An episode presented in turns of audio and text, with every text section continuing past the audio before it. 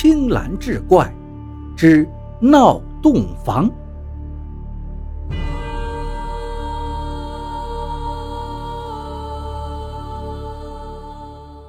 我家在山西的一个偏远农村。都说穷山恶水出刁民，这话在我的印象里一点也不为过。我自幼留守，和爷爷、小叔相依为命。爷爷是村里的仵作，靠帮村民们料理白事为生。仵作是本地方言，与偏南的端公、往北的先生寓意相差不多。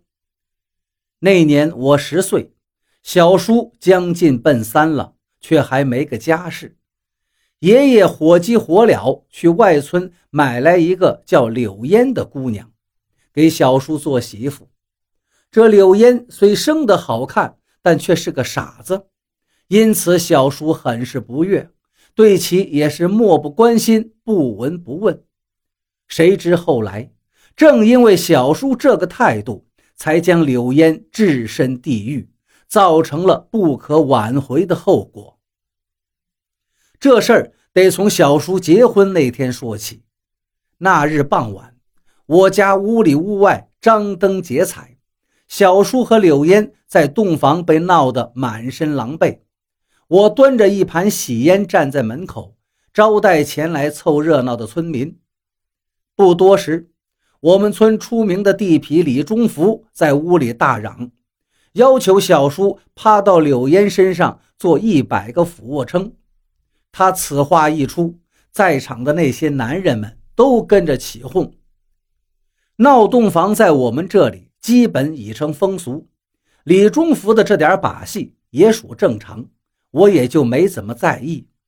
而小叔此时却是一脸冷漠，被众人催急了，他竟厌恶地瞪了一眼柳烟，让李忠福替他做。听到这话，屋内一片哗然。再看李忠福一脸猥琐的奸笑，我隐约觉得不安，转身就跑去找爷爷。刚跑几步，我才想起，爷爷正午时就喝得烂醉，此时应该还没醒酒。我心想，现在屋里还有很多长辈，这李中福胆儿再大，应该也不敢太放肆。我长舒了一口气，又折回新房。刚进屋，就见李中福竟然真的将柳烟压在床上，做着俯卧撑。而后者却面无表情，任凭摆布。小叔在一旁脸色很难看，但也没说什么。没几分钟，李忠福故意装作体力不支，直接躺在柳烟身旁，明目张胆地揩油。我那时虽然只有十岁，但有些事还是懂的。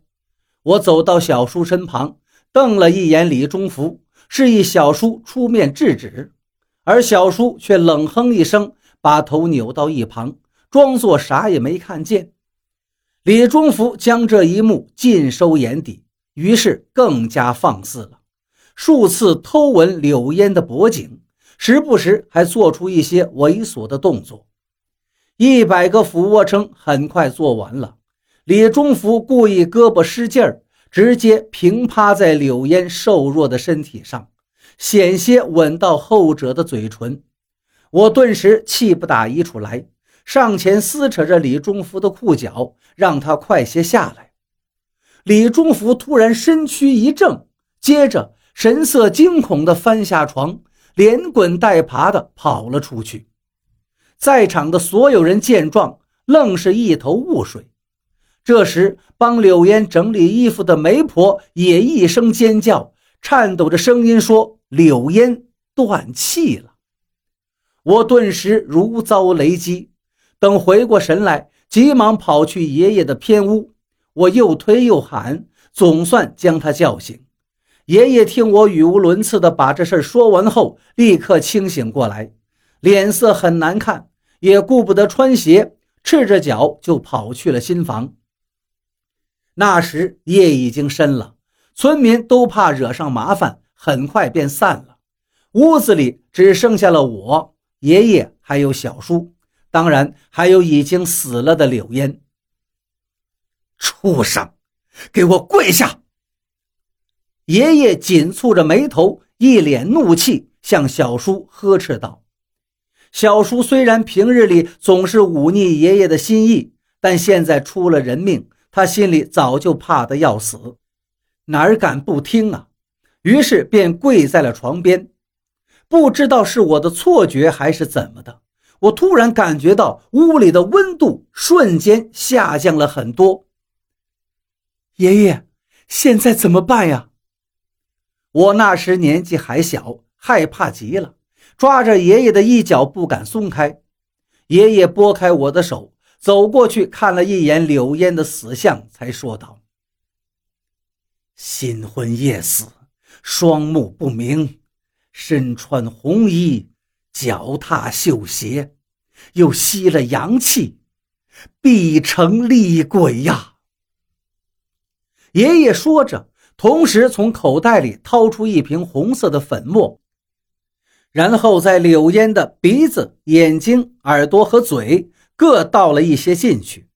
后来我才知道，这叫做朱砂镇阴煞，对尚未成形、困在躯体里的厉鬼最为有用。你们快去把李中福找来，不然等子时一到，我们都活不了了。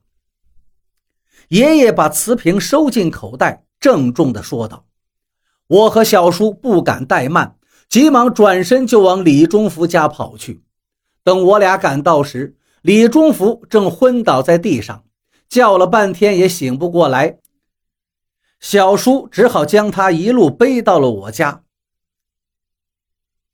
柳烟女娃，我实在没想到今天竟会出这种事。”害你的人我找来了，怎么处置随便你，只求你别伤害我儿子和孙子。爷爷双手持了三炷香，独自跪在床前，嘴里重复着念叨着一句话，而我和小叔则紧紧地靠在一起，大气儿都不敢出，因为爷爷是仵作，经常和鬼怪打交道。我和小叔身为他的家人，自然也多少然有耳目。不多时，屋里竟狂风无根刮起，我下意识地用胳膊挡住眼睛。等风停了，我把胳膊拿开的时候，竟看到爷爷和小叔双双倒在地上，不知是生是死，而李忠福的尸体则不知所踪了。这着实把我吓了一跳。等我缓过神来，急忙跑过去探了一下爷爷和小叔的鼻息，却见床上的柳烟慢慢的坐了起来，红唇微起，发出一阵刺耳的声音：“为什么不救我？为什么看着我死？”我吓得啊的惨叫了一声，却一下子睁开了眼。看见爷爷和小叔正站在我旁边，脸上挂满了关切与焦急。爷爷、小叔，你们没事儿，真是太好了。我毕竟还太小，猛地扑进爷爷怀里，哭了起来。爷爷拍拍我的肩膀，一脸慈祥地说道：“傻孩子，我们能有什么事？刚才屋里突然起了一阵风。”等我们睁开眼，就看见你躺在地上不省人事了。这是不是梦，还是谁先晕倒的，已经不重要了。我急忙问爷爷：“那李忠福呢？还有柳烟小婶呢？”爷爷看看我，又叹了口气：“哎，柳烟的尸体莫名其妙的不见了，还带走了李忠福。”但他没有阻止我把香拜完，说明他应下了，不会伤到你们。听了爷爷的话，我才松了口气。由于已经是半夜，我也困得不行了，就回屋睡觉了。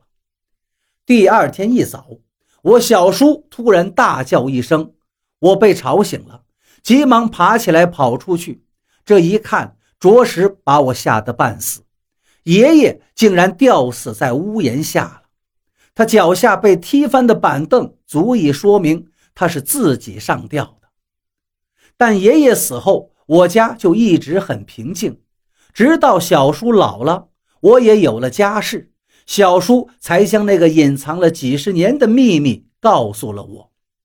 原来，爷爷当时拜求柳烟的时候，只是求着让柳烟放过我跟小叔，而没提他自己，因为他身为仵作，很清楚。